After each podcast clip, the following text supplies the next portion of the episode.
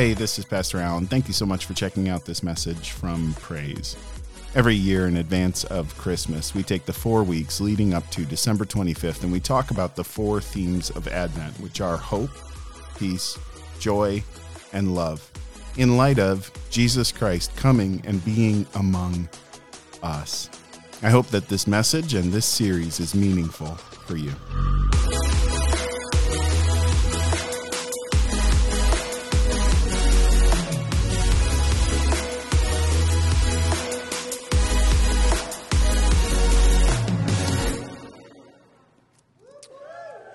Yeah. Well, thank you for pumping the bass on that. It wasn't quite the same, but it works as a bumper. It is good to see you today. Those of you who are here, those of you who are joining online today, maybe still traveling back after Thanksgiving. This was, I don't know if it's this year was the first year or last year was the first year with giving Springfield Public Schools. And a lot of the surrounding schools did the same, where we got the entire week off of school. And so many were headed out this week and just now are working their way back or getting back in. That was our situation. We flew out to Chicago. For those of you from Illinois, there are parts of Illinois that are incredibly boring. And we skipped all that. We skipped all of that and just went to Chicago. So flew into Chicago. Bianca and Cicely from Chicago. So they know all about what Chicago is about. Many of you have spent time in Chicago. There's some really great things you got to check out. First place, I asked a few people who are in the know, what is the best deep dish pizza in Chicago? And I won't say what my kids thought because it doesn't matter what they think. I enjoyed the deep dish pizza. When you say pizza, I think kids have a specific thing in mind for what pizza is, and deep dish pizza is, in some people's minds, not real pizza. But we went to Lou Malnati's. Okay, good. Yeah, no. That would have landed way different in Chicago because that is one of the big places to go. We've been told to check out Gino's and Giordano's or whatever, and Lou Malnati's was very, very good. It was close to where we were staying. We were staying right in the Loop downtown, which was super fun. We did all the museums. We did the Field Museum, saw Sue, the most complete T-Rex in the world. That was cool. Then we went to the Museum of Science and Industry, which was very cool. Then we went to the Shedd Aquarium. We did not see the sharks. We stayed as far away from the sharks as possible. And then we went to the Adler Planetarium. So we did the whole museum scene. Then we went down to Millennium Park, and we went out to Navy Pier. All the stuff you got to do when you go to Chicago. And it was just super fun. Then Thursday, we went up. My brother very kindly drove down from Kenosha, picked us up, went up to spend time with family and eat with family on Thanksgiving Day, watched the Cowboys win, and watched the Packers win, which was awesome. That was enough reason alone, because I haven't had too many of those this year. And so, but it was fun. And then we flew back in yesterday. And got in yesterday afternoon, well, late afternoon, early, I guess almost into the evening. And I told my kids, man, if that flight gets postponed or canceled, I'm just going to call Pastor Dylan and say, hey, buddy, you're preaching on Sunday morning. Welcome back. We didn't even see them till this morning when we came in and saw them here at church. And just a great reunion. We love them, and we missed them over this last month as they were on sabbatical. But it is good to have them back. It's good to be back ourselves. Now we just need a youth pastor. One day, it's going to be awesome. But for us, you can't experience, of course, all that Chicago has to offer in 3.5 days. Right? Like you can't. You fly in, you kind of see it, go around, and then you fly back out. For us, because we flew in, we did not rent a car. We took public transportation everywhere, which was, in some ways, the best education on Chicago you can get. There were some things we loved. One of the things we love is just going to a place where there's just a tremendous amount of diversity. We just love that. And it gives us opportunity for plenty of conversations as a family. But then as much as you see the good things in Chicago, you also see some of the brokenness that when humanity gets together in a massive way that you see, right? And so for us, it also drove deeply home how much we love Springfield. We love Springfield. And it is good to be back today. We are launching into our Christmas season. Our Christmas series begins today, in spite of the fact that we don't have any of our trees set up on stage. We're not yet decked with the halls. The deck, all hands on deck your halls at Praise is this week. All of our small groups are coming and helping set up trees and different ornaments and the trees on stage and getting things prepared for actually the Christmas season. But for us, then, we're starting this Advent series today, in spite of the fact that the decorations for Christmas are not going up until next year, or next week, not next year, next week.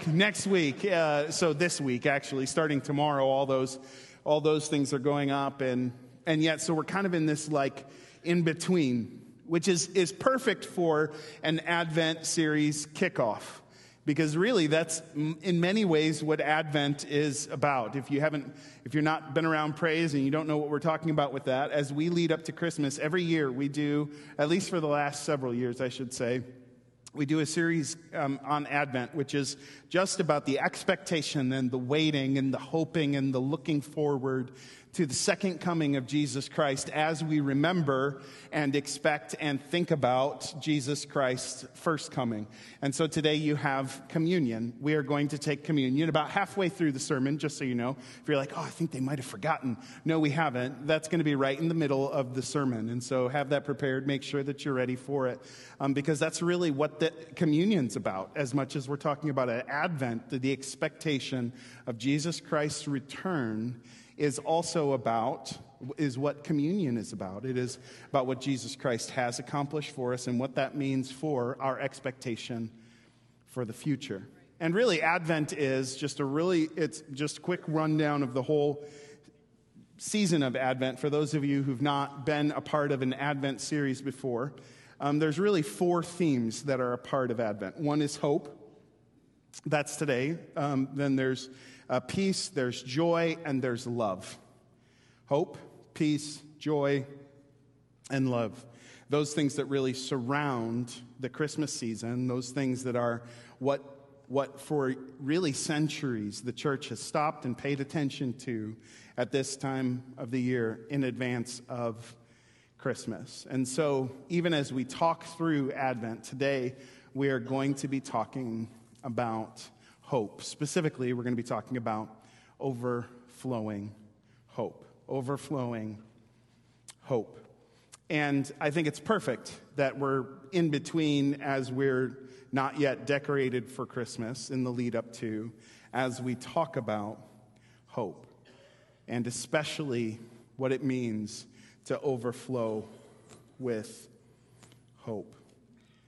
Last week, I was thinking about really this whole year, because I think up until Thanksgiving, it didn't really get real for me, but now all of a sudden it is, how quickly 2023 went by. Yeah. I don't know how many of you feel the same. Some of you do, maybe some of you are like, man, this was the longest year of my life. I don't know. For us, we kicked off the year by going to Israel. We took 35 people from Praise and families and headed to Israel right at the beginning of the year. And that feels like it was so incredibly long ago. And then at the same time, it feels like this year just absolutely flew by for me. And so, like, the fact that all of a sudden now we're past Thanksgiving, we're into the Christmas season, it's like 2023 is coming to an end and we're looking towards 2024. And even as I think about this kind of straddling the year or getting ready to wrap up one and start another, this is the moment where I think hope is so incredibly important. And there was a verse this week that, as I was reading, I just came back to as a prayer. And that's because it is a prayer. It's Romans chapter 15, verse 13. Romans chapter 15, verse 13 says, I pray that God, the source of hope, will fill you completely with joy and peace because you trust in him, Then you will overflow with confident hope through the power of the Holy Spirit. So last week we wrapped up the series on the Holy Spirit, and we read the end of Acts where Paul is in Rome, and he is, it says that nobody stops him from preaching the gospel. In fact, it's clear that the gospel is unbound, like it is moving even as Paul is supposedly arrested, yet he's talking to whomever wants to talk to him, and he's sharing with them Jesus Christ. And you can see that this is like a moment where the gospel continues to move forward in spite of the fact that it's the end of Acts. And Paul's in Rome specifically sharing the message of Jesus because he does that everywhere he goes. And this here is the prayer that he prays over that church. Now, it probably was before he even went to visit Rome that he wrote this. And yet this is the prayer that he prays over this church. He prays, I pray that God, the source of hope, will fill you completely with joy and peace because you trust in him. Then you will overflow with confident hope through the power of the Holy Spirit. When I read this week, just as part of my reading, I thought that is the verse that is going to kick off this series. I think it's perfect for a lot of reasons. Number one, I'm kind of sad to leave the Holy Spirit series behind, right? And yet the Holy Spirit's a part of this verse. He prays that they would overflow with hope by the power of the Holy Spirit, or through the power of the Holy Spirit. So it's kind of like the Holy Spirit still gets to be a part of everything we're doing, right? Like, so for me, this is kind of like a patch. Like, if you're trying to quit something, like cigarettes, let's say you're trying to quit smoking, and you're not, like, the nicotine's too important to you at that point. It's too important because you've had it for so long, and you don't want to give it up, so you put a little patch on, right? So that's what this is for me, is we're moving on from the Holy Spirit series, and I'm like, I don't want to move on from the Holy Spirit series. The Holy Spirit's a part of this verse, and so it's like a Holy Spirit patch that I get this week. So it's kind of getting me through, because the first hit's free. But then after that, you got to like know that the Holy Spirit has to be a part of everything we're doing. And he is. He is a part of the hope that God is offering to you. It cannot happen apart from the power of the Holy Spirit. So if there's an area in your life where you're like, man, I'm missing hope in this particular area, seek more of him. Seek more of him and allow him to do that work inside of me, inside of you.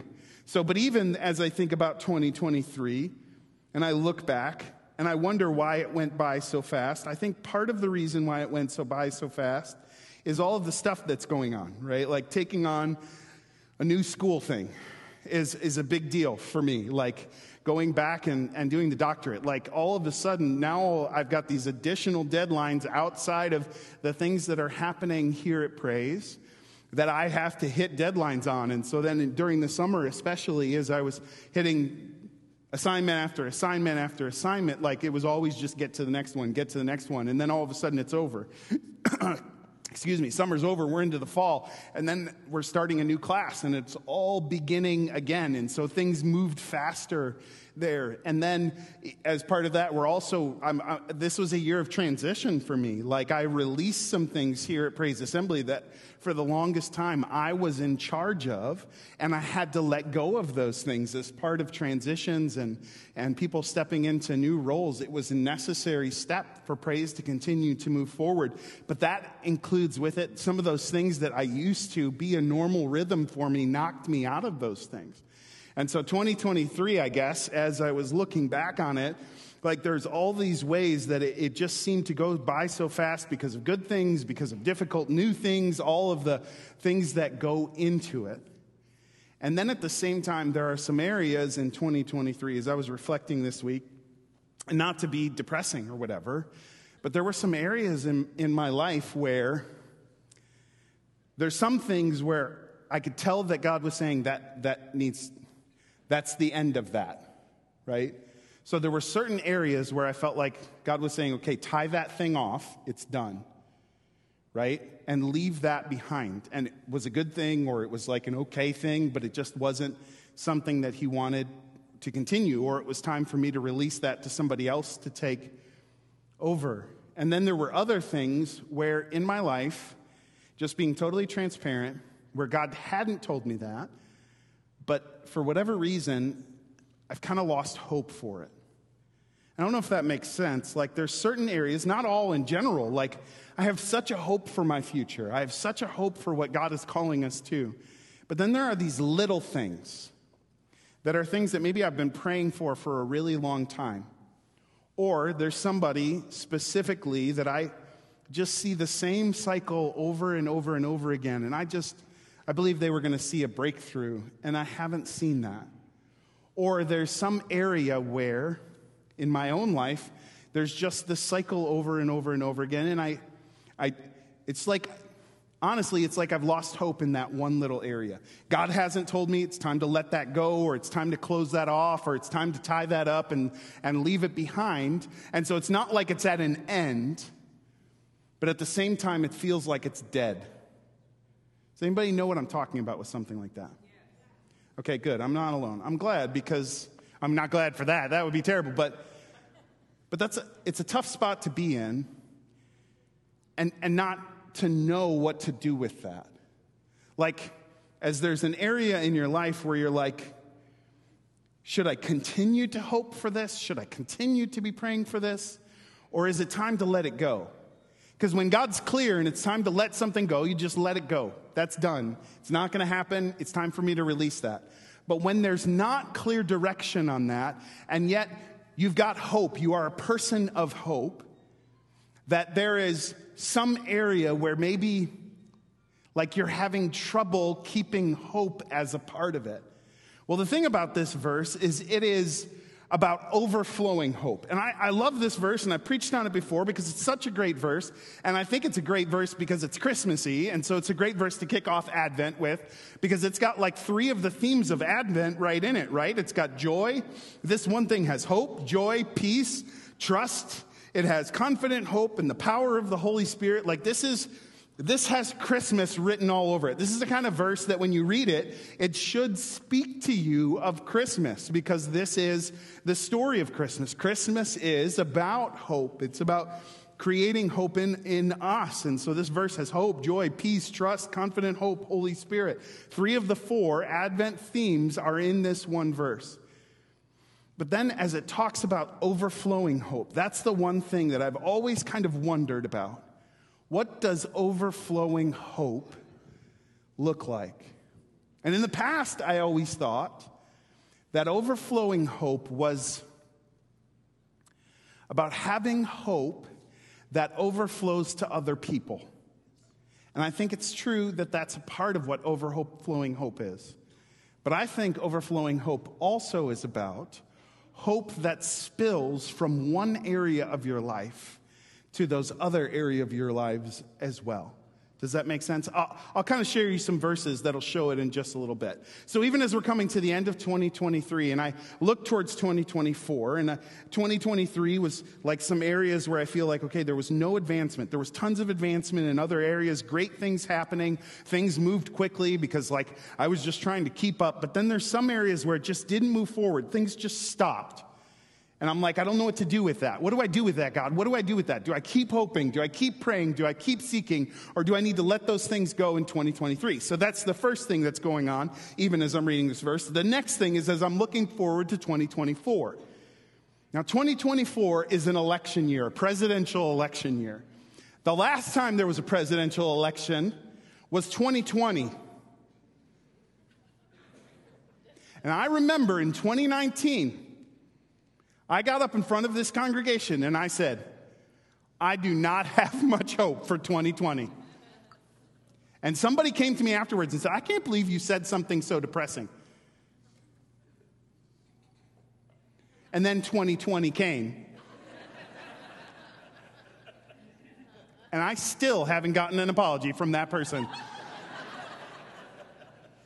You know who you are. Yeah. But I'm not going to say that this time. But anytime there's an election year, a few things are going to happen. The price of gas is going to go down. It's going to. That's just what happens. But tensions are going to go up. Right? And every election cycle, the same thing happens. This is the most important election in the history of the United States. You're going to hear that, right? And the accusations from either side against the other side have gotten more and more egregious every time. Like at this point, everybody's accusing everybody of treason. Like that's the level we've gotten to in this country where we're just so hateful towards each other. And so as we're going into 2024, and I'm not saying I don't have hope towards 2024, but I know that 2024 is going to be a rough one. Okay, I just know that it is. And I know that in the midst of all of that, God is doing incredible things here at Praise. He is doing incredible things right in our area. He is using us in awesome ways. There is a difference being made in our circles. I know there's one in mine. Like, I know God is doing good things. I know that that's the case. But at the same time, as I look towards the future and I look towards the past, as those things are being straddled, as we approach Christmas this year, we have Advent.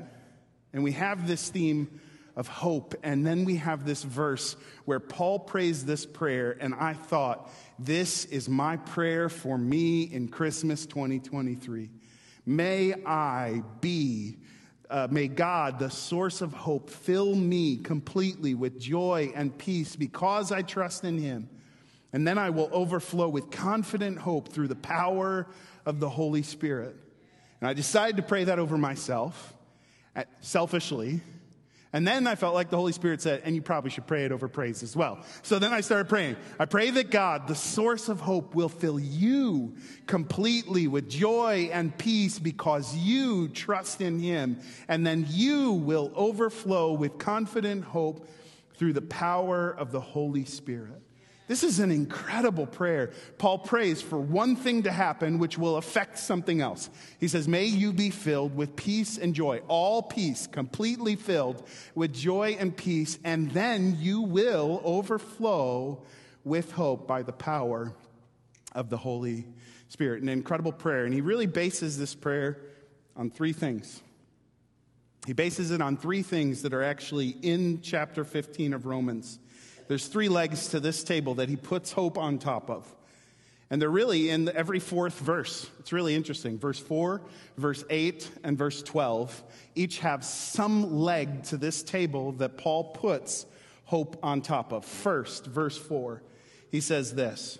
Such things were written in the scriptures long ago to teach us.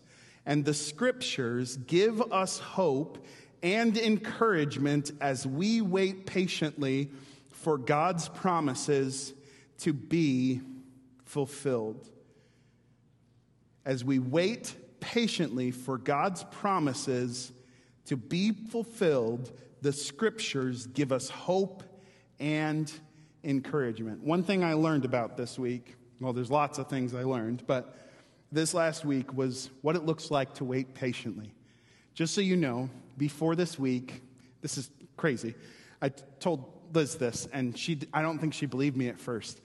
I had never ridden a city bus before this week, right? And this was also the first time that we've ever flown in and not rented a car or driven. We love to drive. We drive everywhere. Like, whenever we go somewhere, that's what we're going to do. We don't spend a lot of time out at the beach. Like, that's not for us a vacation. But this was the first time we flew into a city and then kicked it around that city. And so there was a lot of firsts as part of this. So it was our first time flying together as a family. It was our first time riding the subway, it's called the L, the elevated track train, or the elevated train, the L. And it was our first time, my first time especially, on a city bus. And every one of those you had to wait for. You wait for this, you wait for that. And it all started on Monday. We were supposed to fly out Monday at 12:47. So we get to the airport. And Springfield Airport, you don't need to get there that early. Come on, it's pretty small. And I'm telling Claire and Asher, I'm like, man, it's not that big in Springfield, but O'Hare is much larger. You're going to need to stick with us and all of that. And so we get to Springfield. Everything's going smoothly. Going to fly out at 12:47. But I started noticing as we're approaching that a lot of the things that are normally happening as you're approaching the departure time were not happening. And so I'm like, something's off here. And I could tell. And so I'm just sitting there, and I'm watching the plane, and I'm watching the people at the counter, and I could start seeing conversations happening. I'm like, we're not going out on time. And then on the screen, it changes from 12:47 to 1:47. Delayed. It's the only one that's delayed, our flight. So I'm like, oh, boy. Well, that's not good. And actually, I think at first it was only 30 minutes. And then we waited another 15, 20 minutes, and then it moved to an hour. And then we waited another 20 minutes, and it moved to 2:47. And at this point, I'm like, ooh. And I look out the window, and they have the cover off the engine on our plane, and there's a bunch of guys out there working on it. And I'm like, yeah, that's not going to happen. So I went and I talked to the person at the counter, and I said, so I see, we're delayed, and they had been trying to get people through, and if people had connecting flights, how that was going to affect them. They were changing everything. And they said, yeah, we've got a sensor that went out on the way here from Chicago, and so we're going to be delayed a little bit. And I said, okay, that's fine. Could we get some snacks? And I just asked, right? Because I went out to ChatGPT and I said, hey, when you're delayed at the airport, what should you ask for? And it said snacks. So I went up and I asked, and they had this huge cart that they rolled out for everybody and had water and snacks on it. We're like, okay, it's all right. It's not a big deal. We're just waiting. It's not. And then I see them close up the engine, and I'm like, okay, that's good. But then I see the pilots get off the plane. And at that point, I'm like, all bets are off. Like, this, it's not looking good. So I go up again, and I talk to them, and they said, yeah, we're going to have to bring it back to the hangar. And we had some other friends who were there, and they were in first class, and they, I guess got extra information. Who knows? But they came up to us afterwards, and they said, just so you know, we were just talking, and they said, most likely this flight's going to get canceled.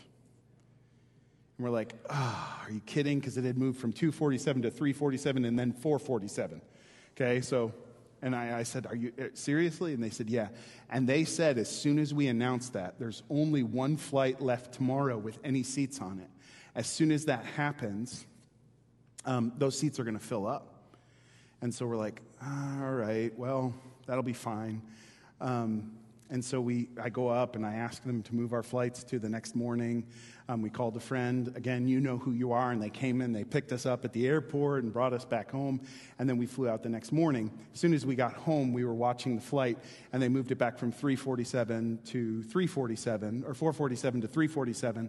And it went out. So we just didn't wait long enough, right? Like, if we would have just waited a little bit longer, we would have still gotten out. But we weren't sure we wanted to, because then we'd be walking around downtown Chicago, which, again, that was an exciting kind of thing. But that whole waiting thing is tough, especially when there is not a promise that it's actually going to be there, right? Like, if you're sure that you're waiting until 12:47, you can wait 2 hours. And if you're sure it's at 1:47, you can wait an additional hour. And if you get snacks, you can wait till 2:47.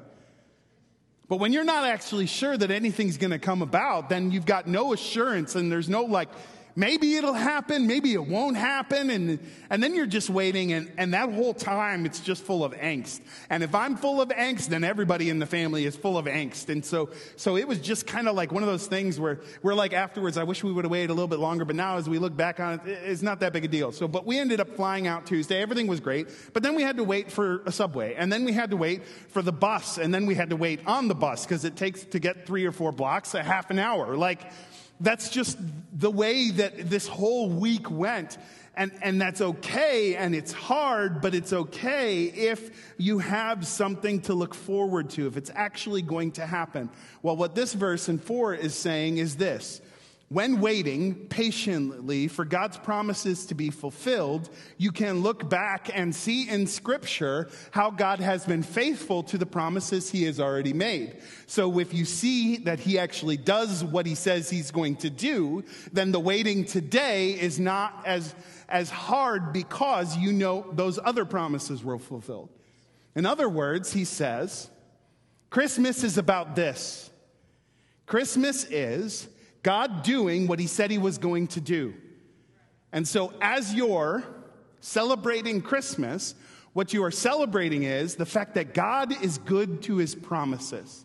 In fact, he says this again in verse 8. He continues on with the same thought. Remember that Christ came as a servant to the Jews to show that God is true to the promises he made to their ancestors. That's why Jesus came. At least part of it was to fulfill the promises that God had already made. And if God is good to those promises, then we know he's going to be good to the promises that we are waiting for too, right? So in that waiting period, we look back at Scripture and we see God has been faithful before, which means that he's going to be faithful also in this as well.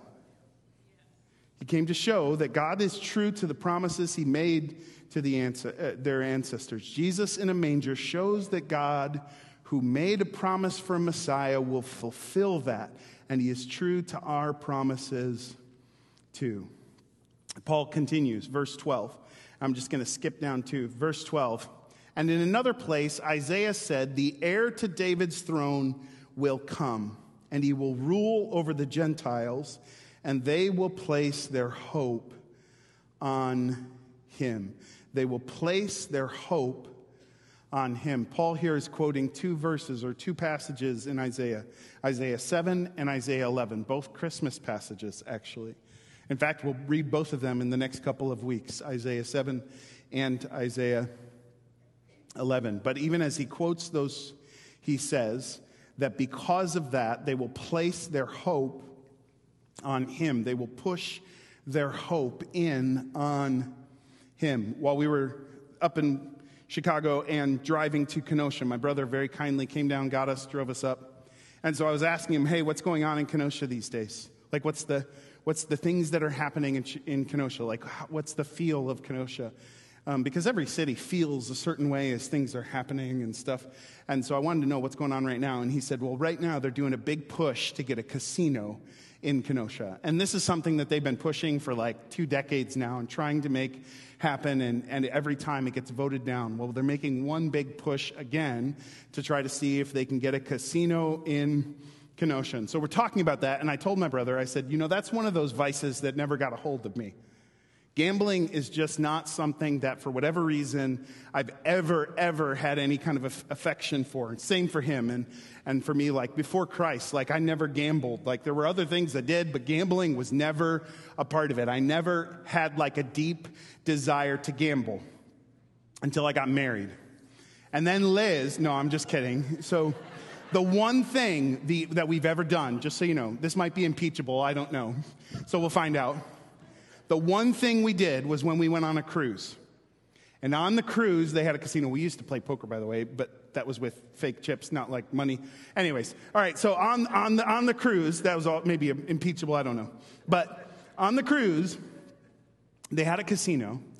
And so each of us got a roll of quarters. She got a roll, I got a roll, $10 each. And we went down to the casino. We didn't do slots. I've never done a slot in my life. Never pulled one of those things. Money come. Never done that. But we took the... I don't know why. Okay, sorry. Some of you know that all too well. You're like, oh, yeah, I love that feel. No, I don't have that. Like, there's no dopamine hit for me going like that. Okay. But you know what we did do? And I think it started before the casino on the trip. They have those things with the quarter machines where you drop a quarter in and there's a bunch of quarters inside the machine and there's this little shelf that goes back and forth and it pushes quarters off. Anybody know what I'm talking about? Okay, good. Good. Okay. So we each got $10. And I think one time when we were at the Springfield Fair, at the Greene County Fair, we had seen one of those machines and we messed around with it and we did it. Okay. So we go to this thing, and each of us gets a $10 roll. I put in that $10 just over time. Every now and then it pushes some quarters off. But I watched as that $10 roll of quarters kept shrinking and shrinking and shrinking and shrinking. And then it was nothing. But every now and then you got a little bit of a hit of dopamine, right? As it kind of like pushed a few quarters off, and you got a few back, and you're like, I'm rich. And you still only have $5. You know what I'm saying? Like, and so... that's like the only thing we've ever done. Both of us lost all $10, and we went on our way and didn't go back to the casino. But still to this day, I probably shouldn't tell you this. Still to this day, when we go to Incredible Pizza, there's just tokens. And we put tokens in those machines. Like that's, well, actually, we don't, you'd use the little card thing. But when we go to Incredible Pizza, we do the same machine. That's the only, like we don't play any of the other, we play a little bit with the other games, but we'll play that one game. That's the one thing for us that's kind of like gambling. And the entire time I'm doing it, I'm looking around to see if there's people from Praise. Like, I don't want to lose my papers. That's it. But for me, and the reason why I think that gambling has never gotten a hold is because I've never won anything. Like if you win something early on, that's the people where it gets their hooks in them, right? Like then for the rest of your life, you're like trying to win again. And it's like, that's where it gets the deep hooks in you. And I never got a dopamine hit really. Like we never went away with anything. So that never got its hooks into me. But this verse reminds me of one thing in particular, at least the one that I've seen in the movies, is the roulette wheel. Where like they spin the roulette wheel and the marble bounces around and it lands on a number. And everybody beforehand lands on a number and a color, and everybody beforehand pushes their chips onto one color or another or one number in particular. And if the ball lands on that number, then they get the huge payoff. If it lands on any other number, they lose it all. I think that's how it works. I don't know for sure. But that's kind of what I think of when I think of this verse. When it says, they will place their hope on him. It's like we're taking all of our chips and we're pushing it onto Jesus. That's really the verse and how the words come across. We're putting all of our hope on one number. We're putting it all on one. And if it doesn't land, we got nothing to show for it. And what this is saying is, when you push everything in on Jesus, it lands. And the thing is, nothing else does. Job chapter 8, verse 12 says, some people take their hope and they put it on something else.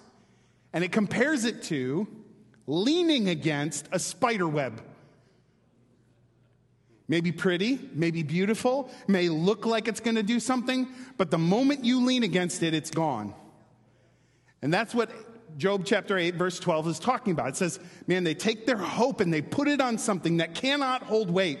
And the only thing that actually can is Jesus Christ. And so for them, they take their hope and they push it in on Jesus, right? And that's what the Bible talks about with hope for us, even as we do communion here. I'm going to have you grab your communion right now. Part of what we are doing is we are remembering what Jesus Christ did, right? Like we're looking back at the scriptures and what the Bible says that Jesus was going to fulfill. We see that Jesus actually fulfilled those things. So now what we do is we push our chips all in on Jesus. Like we got no other hope. And if it doesn't land, then we're in trouble. But we know that it will land because we have seen how God has been faithful to his promises over and over and over again. But the thing about communion, and really the thing about Advent, is that it's not just about remembering. If it were just about remembering, then we could stop and we could just think about the past. But the whole point is that this is something that not only looks backwards, it also looks forwards. That there is a hope of something in the future that is anchored by what has happened in the past. Even as Paul is talking in 1 Corinthians, which is the passage we always read, and I will in just a moment. The passage we always read when we are taking communion says in 1 Corinthians chapter 11, verse 26, for every time you eat this bread and drink this cup, you are announcing the Lord's death, what? Until he comes again. So there's two sides to this thing. There is the past and what he has accomplished already, and then there's the future and what he said he will do for us. And in this, we are meeting those things together. We are remembering and we are hoping. We are looking forward to the future and what he said is waiting for us. That's what communion is. And so even as we take communion today, I want to remember the past. And I want you to remember the past. There's no music playing, and there won't be. I want you to remember what Jesus Christ accomplished for you. I want you to remember how the grand story of God sending Jesus Christ, his son, for humanity affected you in particular. I want you to remember when you accepted Christ or when you were baptized. I want you to remember the moment when you realized that you needed Jesus. Just remember the moment when you realized you had no hope but in him.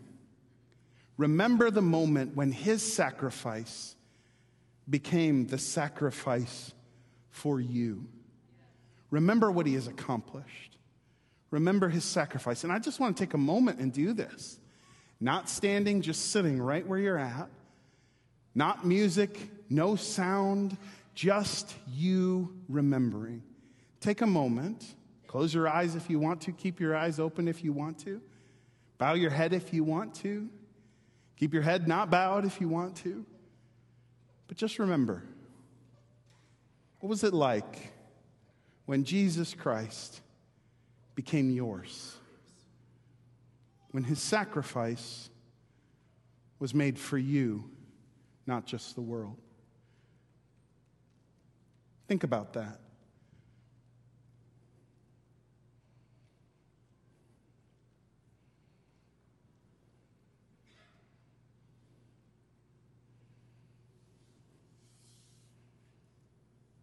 Hold that in your mind.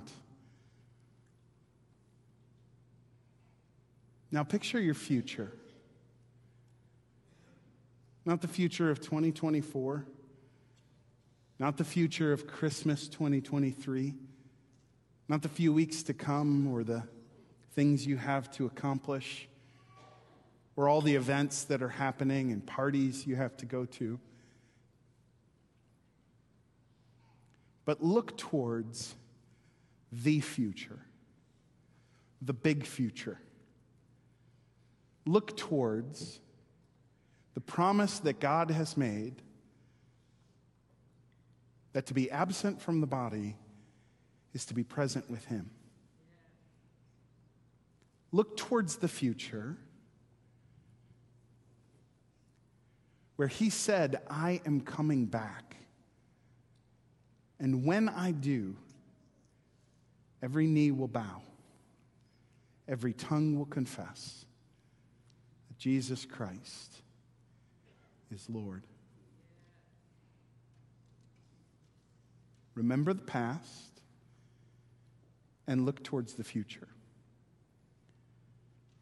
Now take your cup. If you would, open up the side that has the bread in it. There's two sides. One has bread, one has juice. Take out that bread and hold it in your hand. And then once you have the bread out and you're holding it in your hand, take the other top off. I always kind of shove the other top right underneath so it all kind of stays in one. Works really good for me. Okay, holding the bread, holding the cup. Let's take a moment and thank him. God, we're kind of in between here. We're in between what you have accomplished and what you will accomplish. We're in between the past and the future. We're in between assurance and trust and faith in what you have done and the hope and the promise of what you will do. And God, what you have done speaks to what you will do. And in our lives, right in the middle of that, it has overflow. It impacts other areas of our lives. And so, God, I just pray that even as we take communion, for those who are in this room right now, I pray that you would speak to us right at the beginning of this Advent series. And as we take the bread and we drink the cup, God, today I just pray that you would help us to be deeply anchored in the present, by the past and the future. to not lose sight of those things that you have called us to participate in. And for others who might feel the way I feel, where there's areas where I just haven't seen movement in 2023, Lord, I pray you would speak to those for us as well. Help us to know what you have for us in those areas, whether it's time to let them go or if it's time for us to press in. Help us to just know. In the name of Jesus, we ask. Thank you for your sacrifice. Thank you for your body broken for us. Thank you for your blood spilled for us. Paul said, "For I pass on to you what I received from the Lord himself. On the night when he was betrayed, the Lord Jesus took some bread, gave thanks to God for it. Then he broke it in pieces and said, 'This is my body, which is given for you. Do this in remembrance of me.' In the same way, he took the cup of wine after supper, saying, 'This cup is the new covenant between God and his people, an agreement confirmed with my blood. Do this in remembrance of me as often as you drink it.'" Let's take the bread and the cup.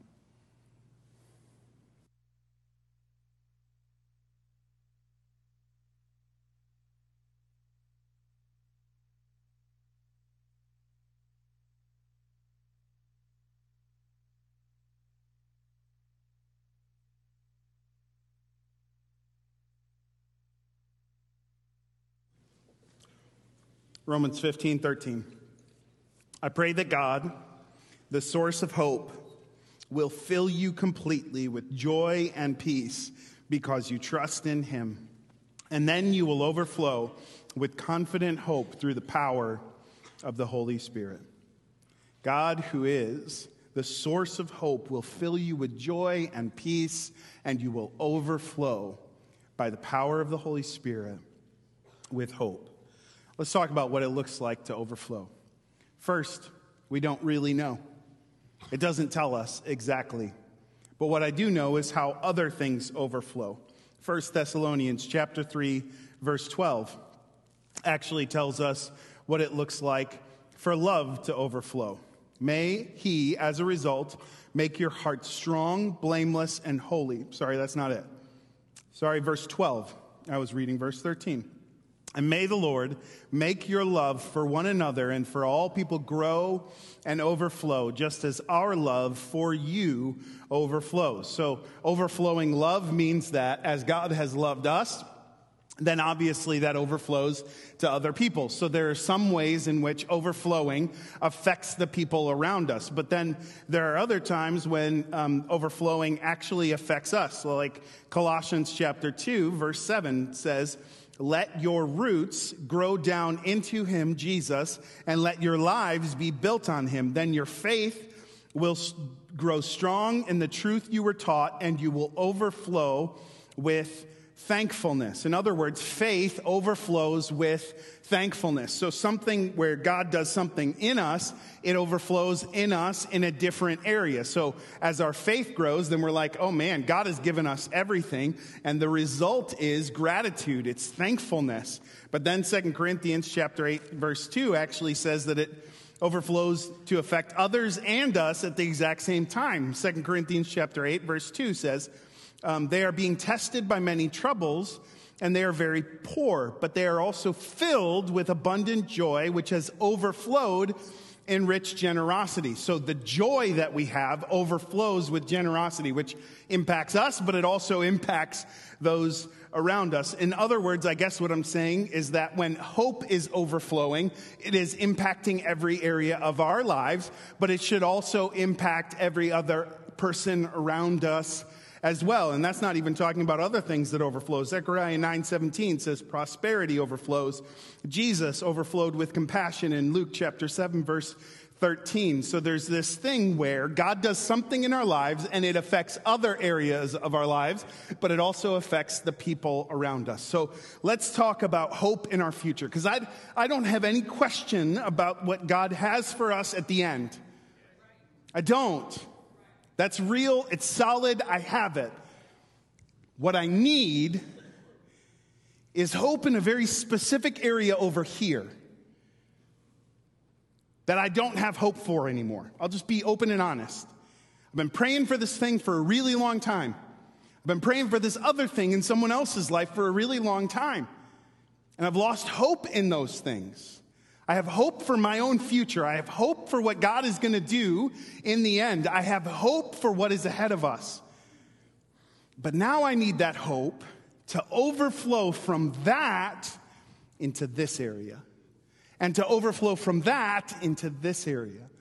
But I also need that hope to overflow for someone else that I just know is, I just can sense off of them that they have lost hope. So I've got these two areas and a person that I need all to be impacted by the hope I have for my future. So how in the world does that happen? Well, let me share with you what my hope is for the future, because this is actually the passage that Paul quotes in Romans chapter 15, back in Isaiah chapter 11, verse 6. This is a Christmas passage. If you read the first couple of verses, I've preached on this passage before. It's such a great passage talking about what it's going to look like in the end. But specifically, it says, Isaiah chapter 11, verse 6, "In that day, the wolf and the lamb will lie together, and the leopard will lie down with the baby goat, and the calf and the yearling will be safe with the lion, and a little child will lead them all. And the cow will graze near the bear, and the cub and the calf will lie down together, and the lion will eat hay like a cow. And the baby will play safely near the hole of a cobra. Yes, a little child will put its hand in the nest of deadly snakes without harm. Nothing will hurt or destroy in all my holy mountain. For as the waters fill the sea, so the earth will be filled with people who know the Lord." No more division, no more hate, no more war, no more terrorism, no more enmity, all gone. That is my hope for the future. So how does that hope for the future overflow to this situation and that person? Well, let me give you three ways I think it overflows. Number one, because I don't see how it would otherwise. One, this passage tells me what God's character is like. That in the end, this is God's vision for humanity. This is it. This is his hope. That enmity and war and terrorism and division and hate would be gone. The promise of Scripture is and speaks to this future, which speaks to God's character, which means this other area where I don't have a specific promise for. I don't have a verse that says this thing's going to happen, or this is going to change in 2024, or this is going to move, or that's going to move, or this person over here is going to be impacted. While I don't have a specific promise for those things, I do know, based on God's promise for my future, what his character is like, what he wants to bring things to. And that is that if it's not yet reached an area of perfection, that God is not yet done moving in that area. So in this thing where I don't have a specific promise for it, I do have God's character for it. And in that way, my hope in the future is overflowing into this area, right? God's character is evident in that, and it's evident, I know, in this. And he will keep working there, even if I don't see it, okay? So that's one way in which my hope for the future and God's promise there overflows to other areas as well. The second is this. I see in this passage that God is bringing these things about, but he is also asking me to participate in bringing those things about. I can't do the big thing, but by his Holy Spirit, right? Because that's where this hope is coming from anyways, the power of the Holy Spirit. He gave his Spirit to help bring his kingdom here. And we will never see this until God does a miracle. But in some ways, we will see it as he uses me. In every situation I step into, by the power of the Holy Spirit, in some way, that situation should move closer to this.